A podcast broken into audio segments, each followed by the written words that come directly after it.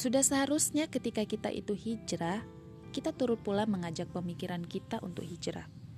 Dari yang sebelumnya diisi pemikiran selain Islam menjadi pemikiran Islam. Sebab di dunia saat ini, begitu banyak pemikiran-pemikiran yang disodorkan Barat untuk merusak kita. Merusak fitrah kita sebagai Muslim, menggerus akidah kita perlahan-lahan.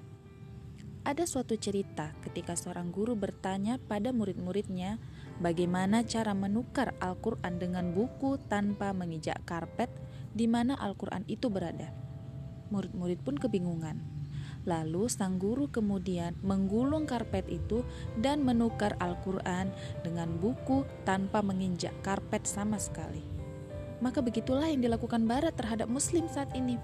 Mereka memerangi kita dengan halus, dengan perang pemikiran. Maka isilah pemikiran kita dengan pemikiran Islam yang sumbernya dari Al-Quran dan As-Sunnah. Di mana kita bisa dapatkan pemikiran Islam ini? Ya dengan mengkaji Islam. Mengkaji Islam secara kafah, secara keseluruhan, hingga kita tahu dan yakin bahwa Islam adalah agama sempurna yang mengatur manusia dalam seluruh aspek kehidupan.